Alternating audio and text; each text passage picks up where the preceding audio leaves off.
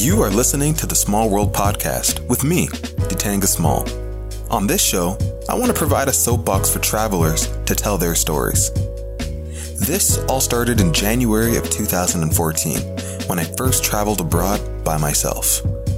Throughout the next two years, I visited and lived in over 20 countries, but surprisingly, my most vivid memories weren't the beautiful sights of the Machu Picchu or the history of countries in Eastern Europe. It was about the people that I met on the road and the stories that they told me. That's why I started this podcast to provide a platform so that those stories can be told to a bigger audience.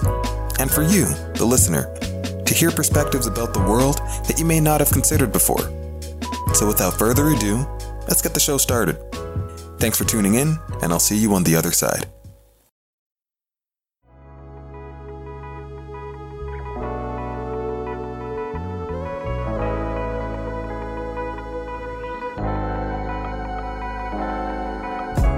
Good evening, ladies and gentlemen. Welcome back to the Small World Podcast. It's me, Detanga Small, and this time it is 10 o'clock p.m. in Toronto. It's kind of late for an interview, but the reason I'm doing it is for a special reason. Today, I'm speaking with somebody that I just met two weeks ago when I was abroad. His name is Detric Kovu Frizell, and he's a dance ambassador of the performing arts and a dance artist.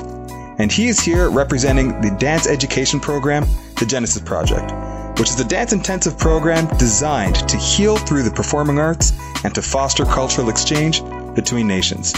So, without further ado, I'd like to welcome my guest. Detric, thank you so much for being with me. What's up? What's up? it's gonna be good, man.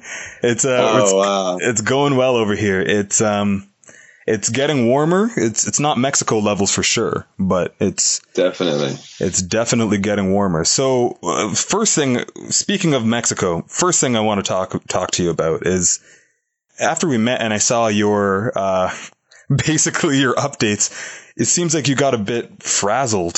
Something happened when you were trying to come back. What happened?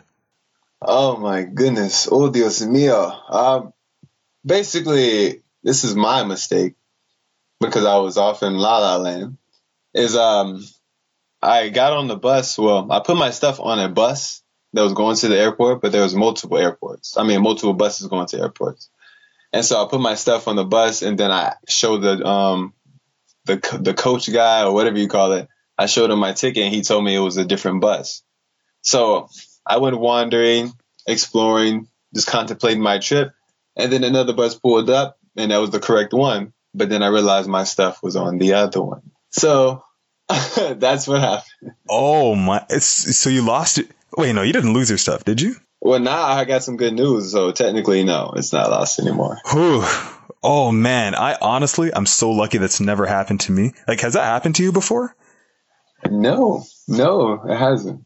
Okay, well, uh, so we met in Mexico two weeks ago, and uh, I was I was staying at a hostel and I was I was just getting a drink, I believe. No, I think it must have been like 9 a.m. or 10 a.m. I think it's too early for drinking then, even for Mexican standards. but um, Detric and I started talking, and you know, he was telling me that uh, that he's a dance artist. You know, he's he's he's dancing, and it's sort of a big part of my life uh, because that's uh, it's, it's something I used to do when I was a lot younger. And so to to talk to somebody who basically said, you know, this is their life and to also meet them while abroad, I had to say, like, you know, this is going to be, like, I, I, thought to myself, like, this person would be perfect for the interview. So really, I, I mean it when I say I'm glad that you're here. To continue here, the, the story that sort of caught my interest when we were talking, and we can dive right into it, was the fact that you said that you used to do, used to dance in China. Did I hear that right at the time? Yes, you heard correct. okay, okay. So China, and uh, how did you? How did that happen? Well, um, I got an offer to go to China a year prior to that because I went to an audition in Alabama. It was in Birmingham, Alabama, and it was an audition and like a dance event as well. So I had the pleasure of doing both. And so I made the audition, and um, the agent was saying that he was going to reach out to me to get my sizes for the costumes and all of that. But, you know, months went by and I didn't hear anything back, even when I lived in another state by that time. And so I had a couple of friends who went to China through another agency, and then they gave me some of their context after experiencing that. And so I just was, you know, putting putting bait on the hook and throwing the rod. So I eventually found a few agents that were interested, but they said I needed a team. And so I held auditions with my manager. We held uh, online auditions to find dancers that would join the team that would go out and venture into China. And so that was a trial and error process. We had five people, six at one moment, and then it dropped down to three, then it increased to four. And so eventually it was four people from different parts of the world. We had one girl, her name was Shireen, or her name is Shireen, and she lives in London. Then we had the other guy named Malcolm. He lives in um, New York. And then you had uh, the other girl named Rini. She lived in uh, Pennsylvania. And then you had me over here in Florida. So we all joined together and agreed to this. And they, the agents flew us out. Wait, so did you, was this all your first time meeting all of them or did you know them before? I met Malcolm from New York. I met him in Atlanta because uh, he came down to Georgia because his mom was there. But in the process, I was in the same area. And so I met him and we went out, we went to a hookah lounge and we was dancing. It was a cool experience. So we was like, all right, we get to connect before we go to we go to a foreign land. And so that's how that happened. But the other two I didn't I didn't meet them prior. I knew I knew Rainy through um, video chats. Like over the years I was talking to her because she had like a viral uh, dance video and I just reached out from there. But that's how I knew of these people. But the fourth person, which is Shireen, she was like the the random person that popped up to help this whole thing move, the random ship or the random piece of the puzzle. Mm-hmm. So that's how that was conspired. So even then, I mean, uh, one of the things that I always find with with traveling, and the reason I, I tend to prefer hostels over hotels or Airbnbs or anything else is that when I go to hostels, I'm, I'm basically meeting people who are exploring the same place that I am with fresh eyes and we're exploring that together and that builds a bond. And you know, this is like, I mean, you, you could probably relate to this more than I can where like basically if you're exploring a place with new people together, then it's just, it's just a new experience. So did, did your bond build when you guys were in China and, and you were dancing together? It was um China was an intense situation because there was some circumstances that we were under that uh, it was like no matter what we had to bond and it was like a life or death situation. So yes, we got close and it was through that that friendships and relationships were you know they happened but it wasn't under the most pleasant terms to bond, if you get what I mean. Oh, no doubt. Well, I mean, actually, I'd, I'd want to explore that a bit more. Um, if you mm-hmm. if you'd like, is there any like, what's what happened? Well, I'll just be simple. Uh, human trafficking is real. Basically, got the gig. The agents were um, the face of what really was going on. So they recruited dancers to come out to work in the clubs to perform. But then you have the unfortunate ones that will get stuck in that country and have to work, they will have no passport or no way out. So they will have to deal with human trafficking and whatever that entails and all the stuff that goes with it. But we were fortunate enough to be able to weave and make our way through while still being able to perform in some cool places. But it just was a rough experience because we didn't know who was pulling the strings and taking us these places or booking the tickets to go here. It was like we were on a blind date so, how long were you there for, and and when did you figure out that like this was more than than what it seemed at first sight? Well, I was there for two months, and it was we had okay. There's this feeling, your gut instincts, or what we call intuition. Those senses were going off while we were in China, even from the moment we arrived. I was actually the first person to arrive, and my senses were screaming like, "Yo, this is not anything that we talked about. And so um, when everyone arrived, they had that same sensation. But because we came this way, all honesty, we're young and desperate to travel. We decided to just ride the wave, and so we rode it through, going through some uh, some terrible stuff. I laugh because in retrospect, it's just funny because like I see where I, I, was wrong in many places, but I'm thankful to be here to be here still.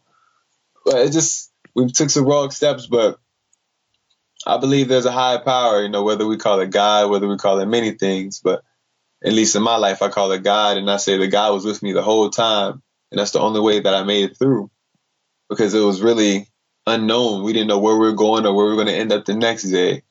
And the sad part about it for me as a world explorer and travel enthusiast is even some of the most beautiful places that I was around, I wasn't able to enjoy because my my emotions were worried about or focused on the situation at hand and the well-being of others.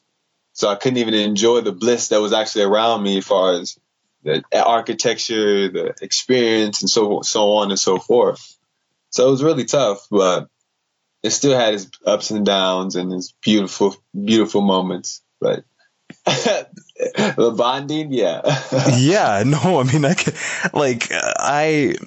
I guess you probably could tell I'm a very social person and, and bonding mm-hmm. is a big part of that. And so I can only imagine like how tight that bond must have become under those situations. That's, I mean, we don't we don't need to focus on that too much because uh, you just said yourself you're an enthusiast and a traveler. So yes, I'm, I'm guessing China wasn't your your your first time abroad.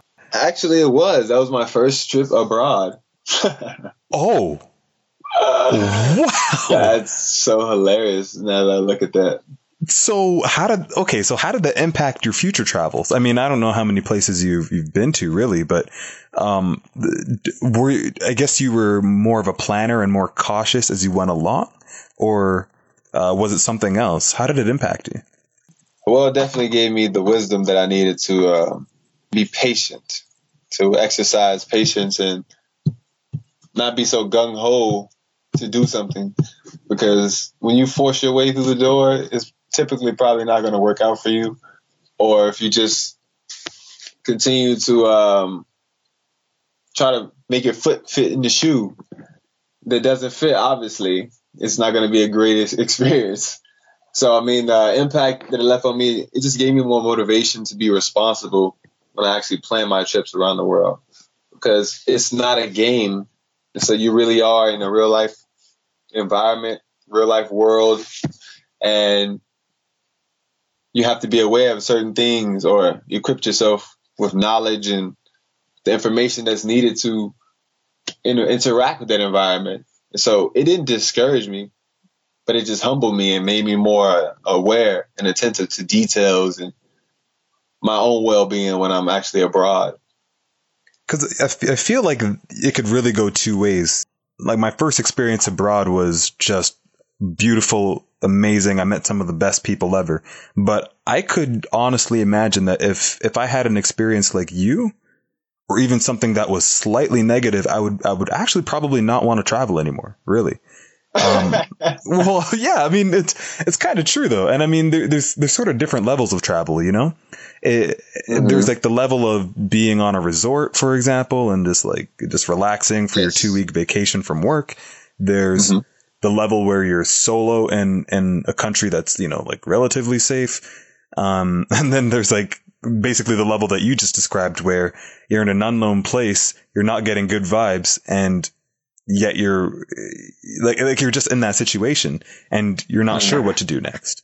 So uh, I, I suppose the next question here is if you got that experience the first time, where did you decide to travel next and how was the experience in comparison? I mean, Mexico was the experience. That was uh, the next trip, but that was like a year gap in between. So I was living in Orlando for a good four months before uh, I actually took this venture to Mexico. Okay, so actually, let's let's rewind a bit on this one here then, because you said you were living in Orlando before, but you were born and raised in Chicago. That's correct. Yes. Okay, so talk a bit about that. What was what was life in Chicago like? oh, gonna take me aback. uh, okay. Well, Chicago was Chicago was Chicago. No, it was um it's a it's a city like I mean, I'm pretty sure they got movies out the yin yang who describe the city life, and a lot of that is uh, pretty accurate. But the experience of being there as an individual and you having your own unique experience, that's what makes it different. And uh, for me, I have my rough moments. I don't want to go too much into detail and a lot of stuff, but you know, I've seen many layers. So now I, I know where I am and where I want to be. And so the way, um, I don't know, it's hard to describe. Like it really is, to be honest. Mm-hmm. Chicago itself, in a feeling, I would describe it. It's not anything I could. So it's it's interesting that you talk about feelings there, because I'm of the belief that every city that you visit has its own vibe, so to Yes. say. You know, um, Definitely. you, so you you completely understand. Like uh, when I went to Chicago myself, it has a it had a vibe very very similar to my hometown of Toronto, Canada. Mhm. Um, while, for example, a city like Berlin is uh, has a very very relaxed vibe, so relaxed that it it made me feel a bit uncomfortable because I didn't feel like anybody was doing uh, anything, you know. Um, but you know, you, you get all these different vibes, uh, and it's just like you said before from the trip in China. You you had that vibe of uh, of danger, you know, like imminent danger, Mhm. like something is up. In Chicago, you get a different vibe. In Orlando, uh, you get a different vibe. So I'll give you a good example from from my life. Basically, Toronto has two sides to it. In the summer, it's one of the happiest places you could be in. Everyone's uh, everyone's happy, everyone's joyful, smiling, wearing clothes that make them feel comfortable. It's it's all good. And then in the winter, it just 180 degrees. Everyone's closed off. Nobody's smiling. Everyone's focused on getting to work, then getting home. Um, Mhm. I think that's a big city thing. So you moved down to Florida, I'm guessing, from Yes. from what you were saying. So how did that differ? Because the weather must have honestly had an impact either on you or on the people around you. Okay, um, when I moved to Florida, that transition was like, I felt everything of that. that was more of a culture shock than it was when I went to China. And that's surprising because it's still on home turf. But when I moved to Florida, it was different because it was like, it was country. Like right now, I'm at my mom's house and she lives where we moved when we left Chicago and it's still country, but the difference is, is I actually enjoy it now. But when I arrived, I was shook because people sounded different when they talked. They were like sounding like uh, a bad instrument, as I would describe it as. No offense to anybody that's southern, that's southern, but it just had me feeling away because I was such an inner city kid. And so then when how the people responded to me when I told them where I was from, it seemed like they had a problem with that. And so it was a rough it was a rough beginning. And then not even knowing to where to find the mall. it took me like three months to go actually go to the mall when I arrived here. So like the southern way of life was completely different. How people are friendly, they say they wave at they wave at you all the time, or if they see you they wave, or they walk up to you and just tell you something nice. That was hard to take because in the inner city, it's like don't trust no one. You know, watch who you have in your circle, et cetera, et cetera, et cetera. So the Southern was more relaxed, but still had its own um, tension to it, and it was really difficult to find that balance to actually assimilate to that lifestyle. At least as a kid, really struggling with that, you know, images and etc. Yeah. I mean, did did you find that the it, it's kind of interesting, right? Because you go to a nice warm culture like that, and you probably had like a similar feeling in Mexico, where yes. um, people are people are so open and, and happy and nice, and you know they're they're joyful, and you kind of have to be a bit skeptical sometimes because you're like, are you doing that because you want something from me, or like are, Uh-huh. you, are you trying to trick me into something, or is this genuine? And Mhm. uh, but I feel like it- it's also the case with, with northern cities like like yours and mine, where you can also feel that vibe. You know, mm-hmm. where you can kind of you can kind of get what somebody wants even before beginning the talk. you know, like you see the way someone walks up to you and the way they're walking even, you know, like their posture just just gives it away. So was that where the adjustment came from? Was was it just like adjusting to understand exactly what you could trust and what you couldn't? Okay, yes, um, Florida most definitely, but I feel like here people are a lot more open with their um, dislike, and that kind of made it a lot easier to um, really know who to mess with and who not. Just, I think it was just because that was the first major move as a kid to go in something, going somewhere that was completely different. Mm-hmm. But and I was really, um, I was really lonely at the time because I was moving to a different place, leaving all my friends behind. You know, everyone continuing on with their life, and just relearning myself in another place. Like that was a, a profound, profound experience.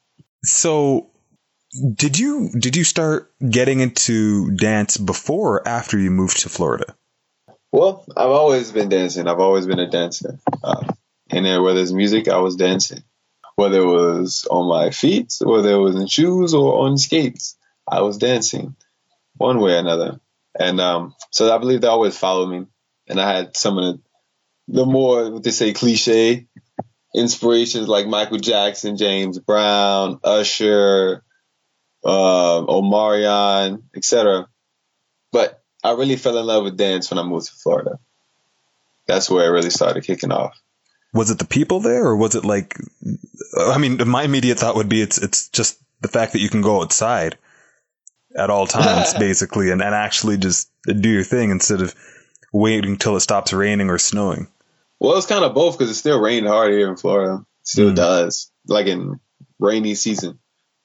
Mm-hmm. But um, this happened only because I joined the drama club, and I was always dancing indoors, but no one knew. So after I joined drama club in high school, it's when I ran into a a guy named Sonny. He's a good guy, and me and him were friends for like eight years. But I met him.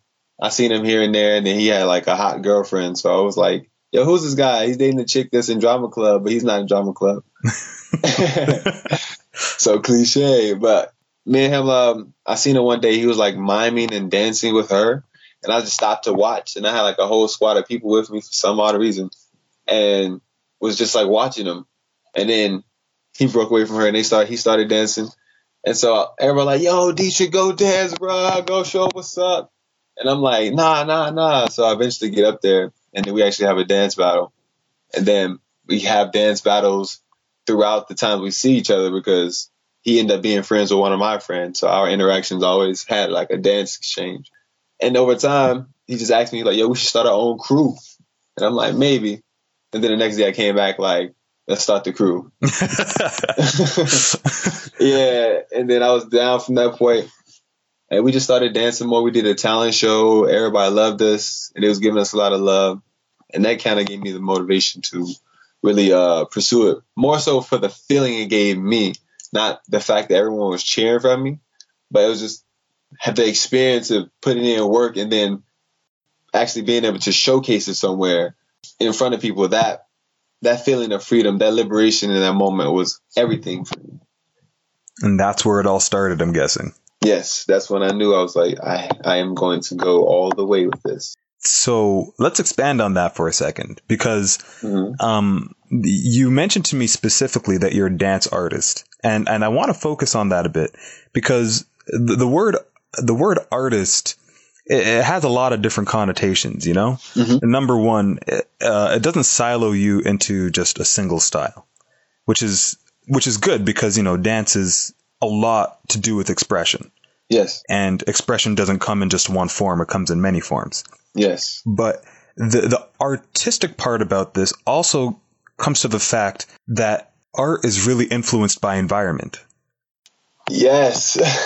so, as as you know, I mean, of course, this is a travel podcast. So, my question for you is did your dance style change after you started traveling around a bit? And if it did, how? the environment has changed or inspired me many different many different ways.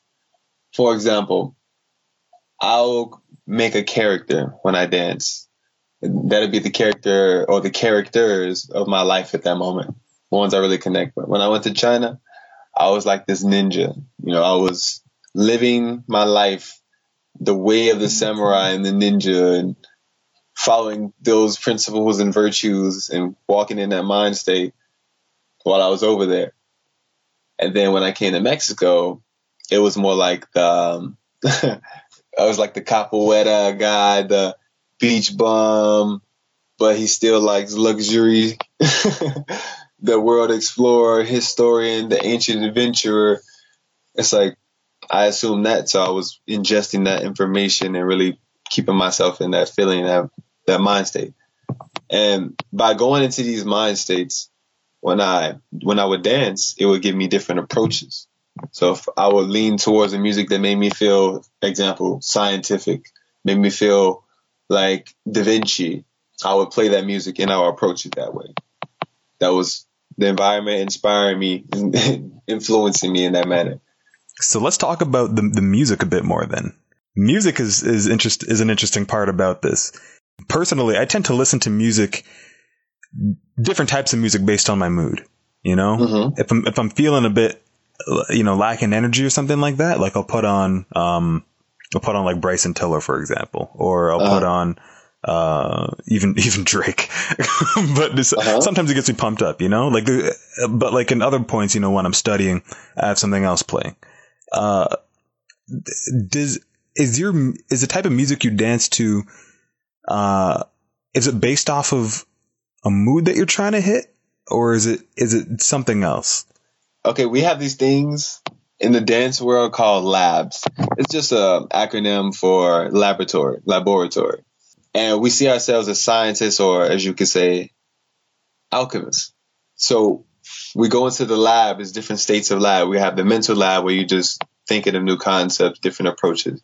Then you have the uh, let's say you have this physical lab or something. The drills, you just do everything, you're working on technique. And then you have the emotional when you just want to flow and feel your emotions express express that feeling. And then you will have, you know, that uh you have that session. You gotta go out with friends, you get a crew, and then everybody would just start pouring out their creations in one room and everybody get inspired off each other. So these are different labs. These are different, um, different states of being when you're going, when you're dancing, at least when you're an artist. I feel like you, when you, an artist, you surpass that point of working on how to dance or getting that move. It's more so of a creation. You're creating something or you're co-creating.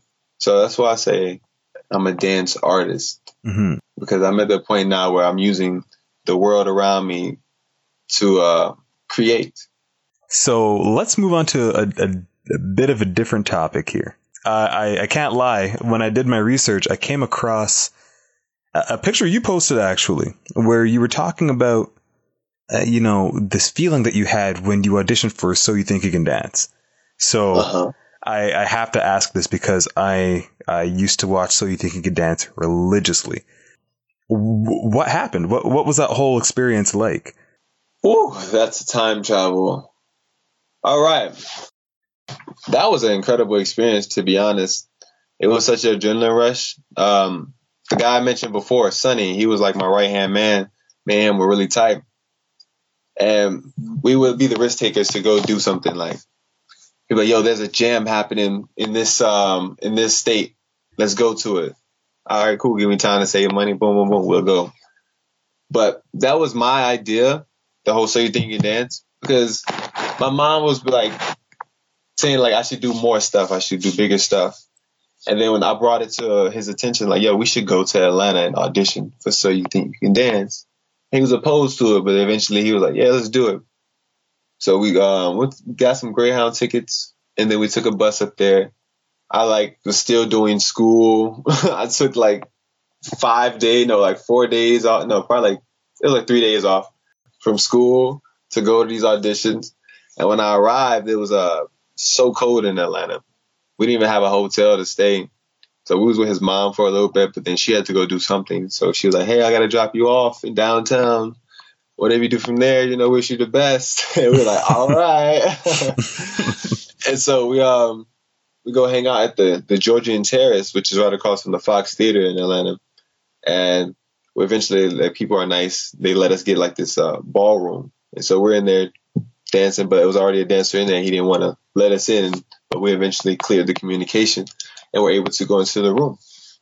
So we hung out, danced a little bit, but then we saw more people outside waiting in the theater, and there were dancers, auditioners for the show. So we're like, okay, let's just meet them and hang out and stay out here the rest of the night in the line so we can hold our position. So we're like, all right, cool. It was so cold, but the people were so warm. They were so nice.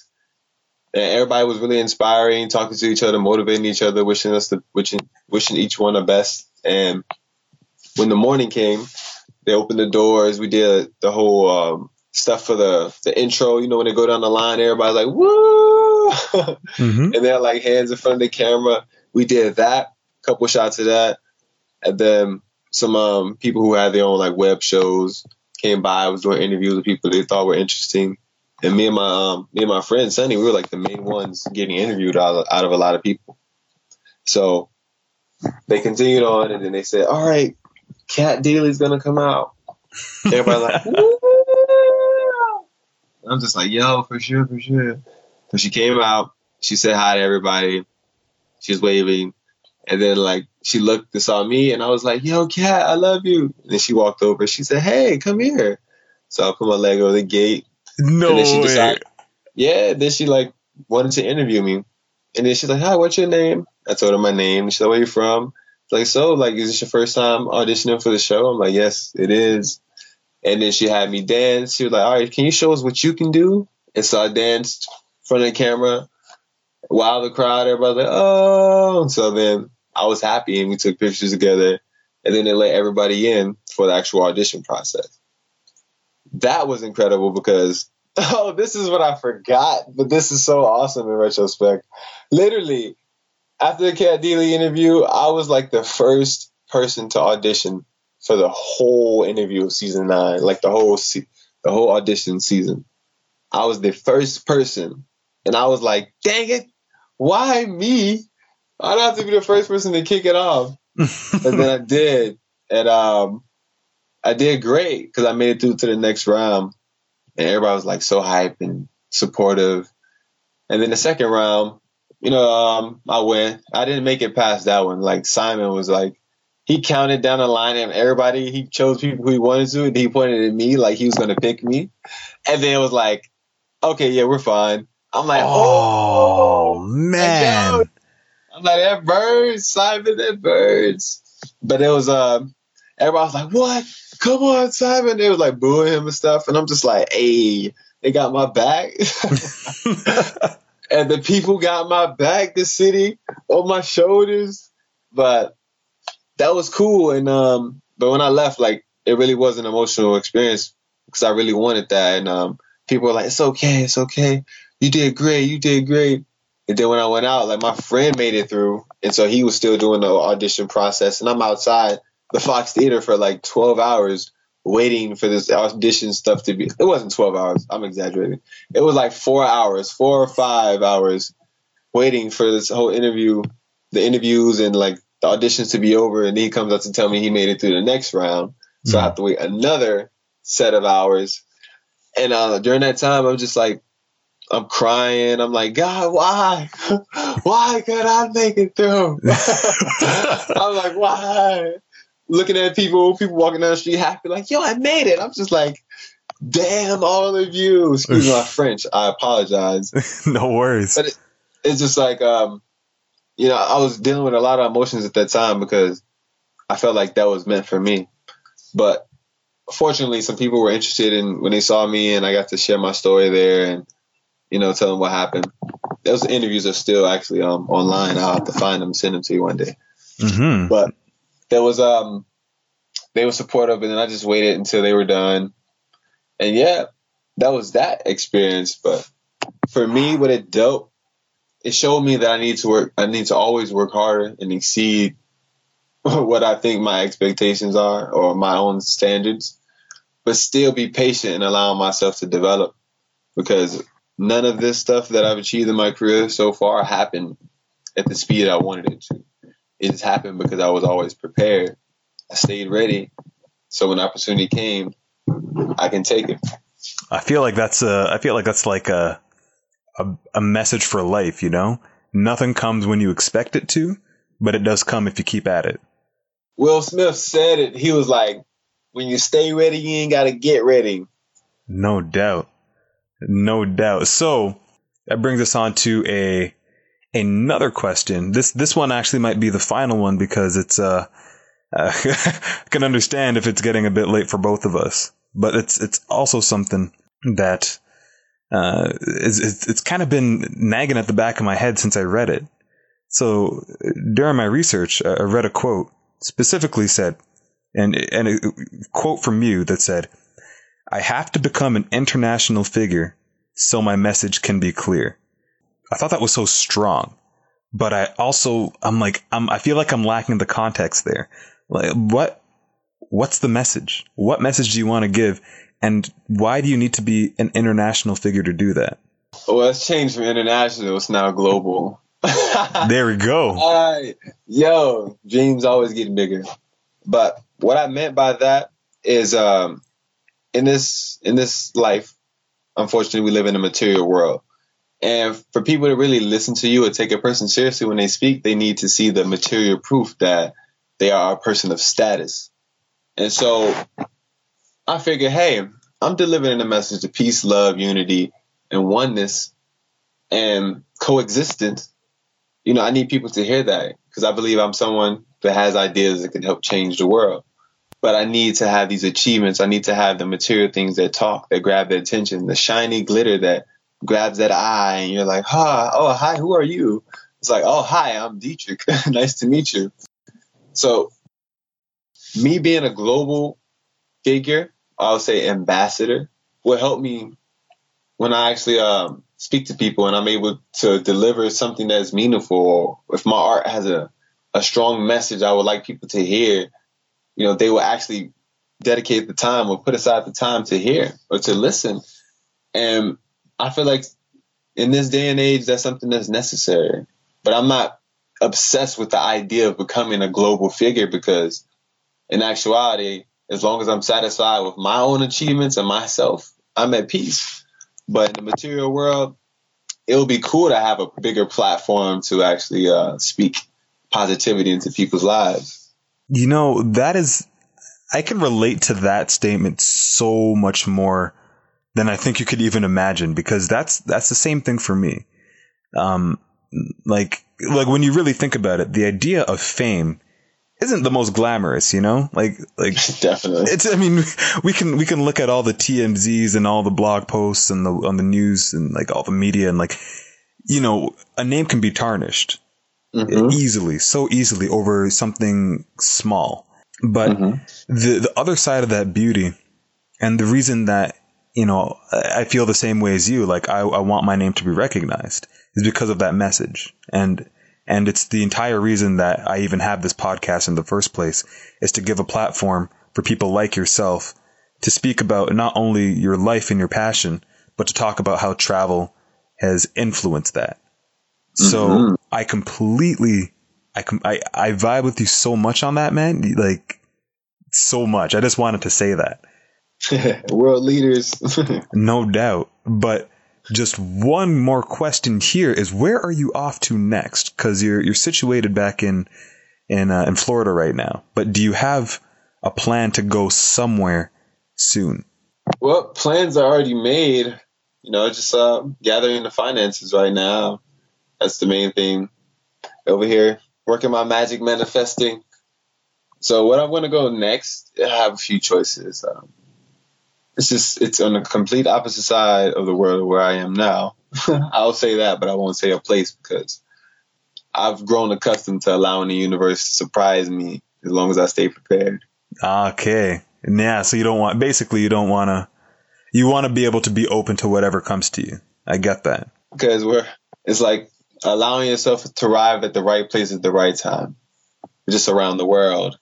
I completely feel that. Well, Detric, it's been so great talking to you. And um, I mean, after all the after all the trial and tribulations you've been through by getting back from Mexico, basically to uh-huh. uh, to coming back to to Florida, back to your home, it must be it, it's great that it turned out like this. And I can only wish you nothing but luck in the future with the Genesis project and with you becoming yes. the international figure. Global.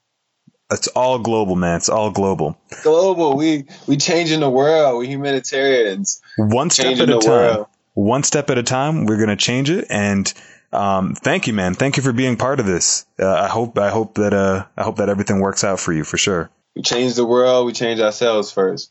And yes, it's an honor to be here. I'm truly grateful for this experience. I love this word experience. it's a it's a great it's a great experience and um, I wish you the best. I wish you peace, love, prosperity, abundance, and harmony in your life and, and all that you do. Because I believe that as long as your intentions are pure and you're always exercising to purify your intentions, things will always flow in your favor. So you have my best wishes, and I believe nothing but good is flowing into your life now. No doubt, man. All right, everybody, thank you so much for listening. This was Detric Kovu Frizell, who is once again a dance ambassador of the performing arts and a dance artist representing the Genesis Project. Check him out, and uh, I'll post up some links below the podcast. He has some good videos, and uh, trust me, you'll get to see them even before this one comes out. And if you like what you heard today, make sure to share this podcast with your friends and family. And don't forget to subscribe.